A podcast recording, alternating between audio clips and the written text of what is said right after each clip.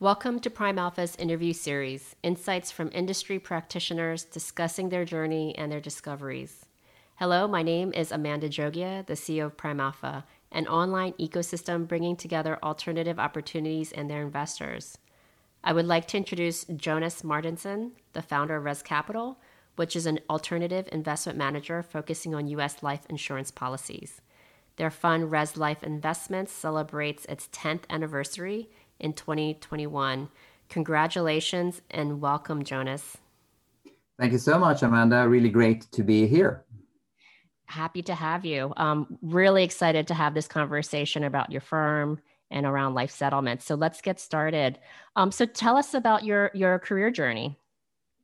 Uh, well, I've, I've, been working quite a lot abroad. I'm originally from uh, Sweden, uh, but uh, pretty much straight after university, uh, where I studied business, I started working in Switzerland. Uh, in Switzerland, I worked with uh, electronic options exchanges, um, learned a lot about um, the market and derivatives, and uh, worked in Zurich in Switzerland for one year. Uh, after that, together with the Swiss company where I was working, uh, I founded a fund management company in Luxembourg the aim was really to utilize our know-how in options trading and derivatives to offer equity and bond funds uh, using uh, options to uh, produce slightly higher returns, like covered call strategy. Um, so together with a few other uh, founders, uh, we uh, lived in Brussels, but the fund was actually based in Luxembourg. didn't really take off, um, but I got very keen to um, try again. So e eventually, um, we decided to close down the fund. And I moved to London, where I started working with Schroders, uh, one of the largest fund managers in the UK. Um, together with my wife and, and children, we lived in London for about 10 years. And I worked at some of the major investment banks, such as Merrill Lynch and Bear Stearns. no one exists any longer, or Merrill Lynch being now Bank of America.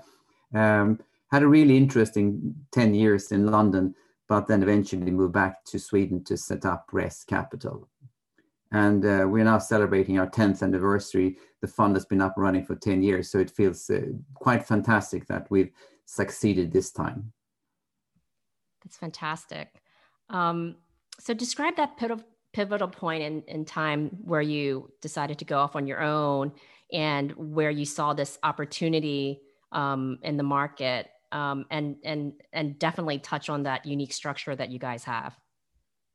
Yeah, I think um, when I was working uh, at Merrill Lynch in London, I uh, came across life settlements as an asset class.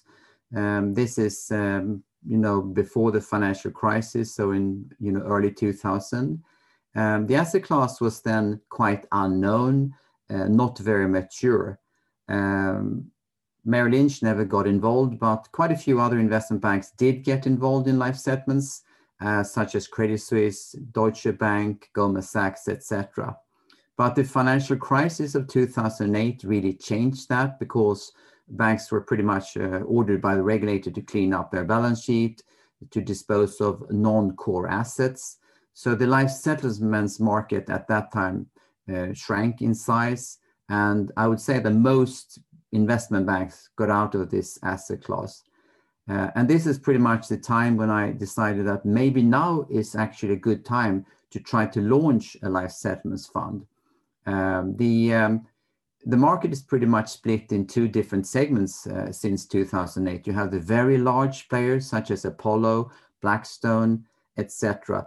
And then you have the smaller niche players, which are pretty much buying single policies. And the larger players tend to buy portfolios in the tertiary market, as we call it, while the smaller niche players, such as Ress Capital, we buy single policies in the secondary market. So that's pretty much what happened since the financial crisis. It's so interesting. And, and what happens? I mean, what's the evolution been since um, since kind of 2008 till now in the last kind of last decade? I think the um, the interesting thing is that the market has become more well known in the U.S. We now have endowments, uh, pension funds investing uh, with these larger U.S. based firms such as Apollo, etc. Um, so the asset class is much more well known and accepted among institutional investors in the US. Uh, that's not really the case yet in Europe. It's, it's kind of happening a little bit more slower here.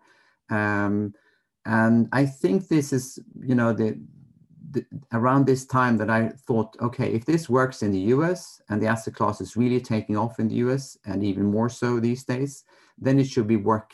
It should be able to work in Europe also for European investors. Uh, and this is kind of around, you know, 2010, 2012 uh, that we started to look at this asset class. So I think this is really the point in time where uh, where I decided this this should work for European investors as well. And um, that has been the case. We're very happy that we have among our investors uh, investors such as the Volvo Pension Fund, for example.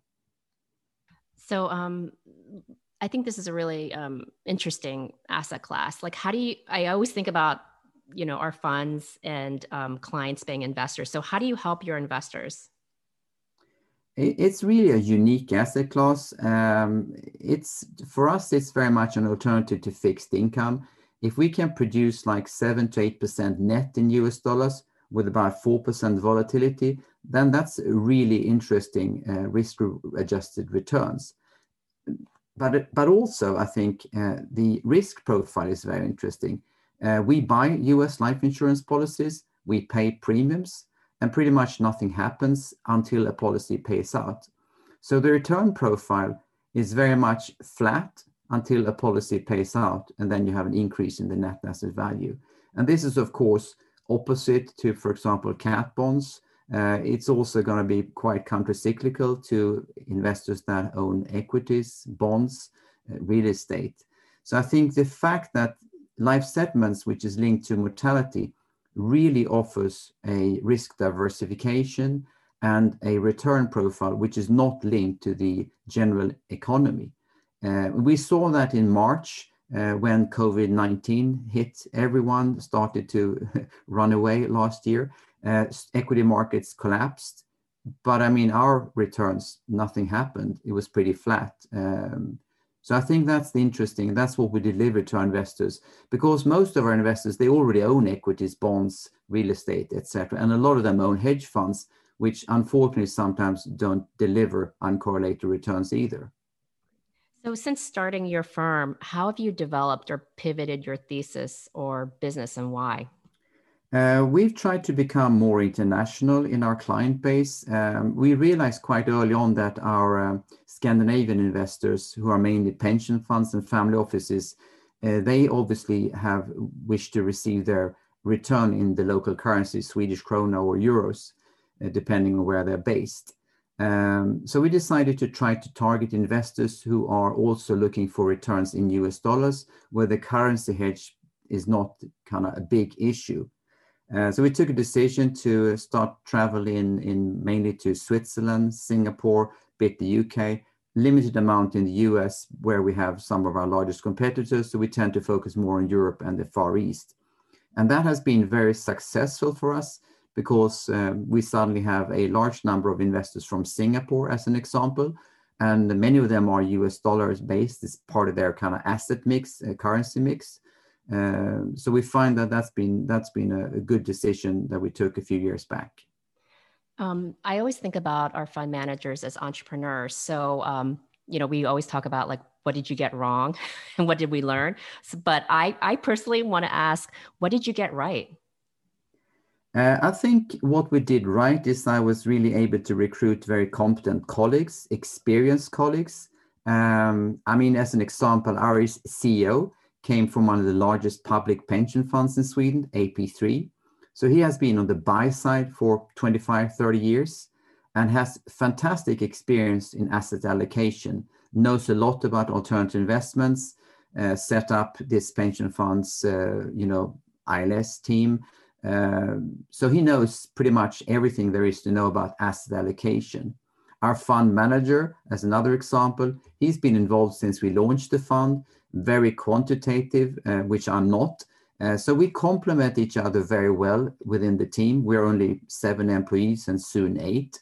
But I think what's been very important for me as the founder of the company has been to recruit very competent, experienced people that complement my own profile. And, and I've been very fortunate in, in having these colleagues on board since many years now.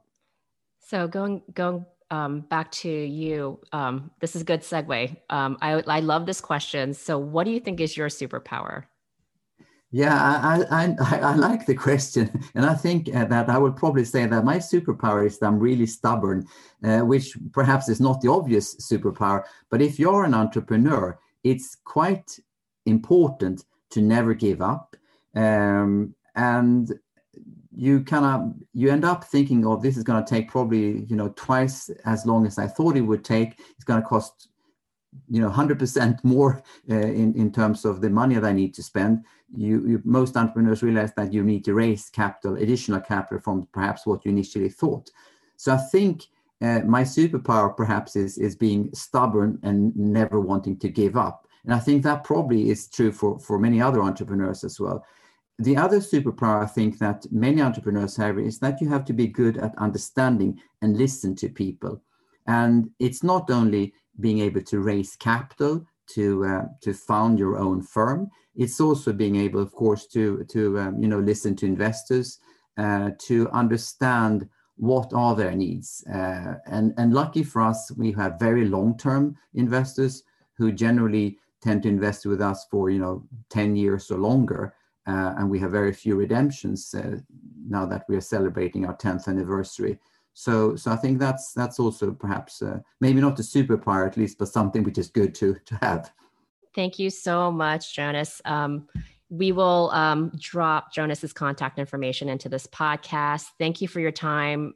It's such an interesting asset class um, and definitely worth pursuing. Thank you so much, Amanda. I really appreciate speaking to you, and thank you so much.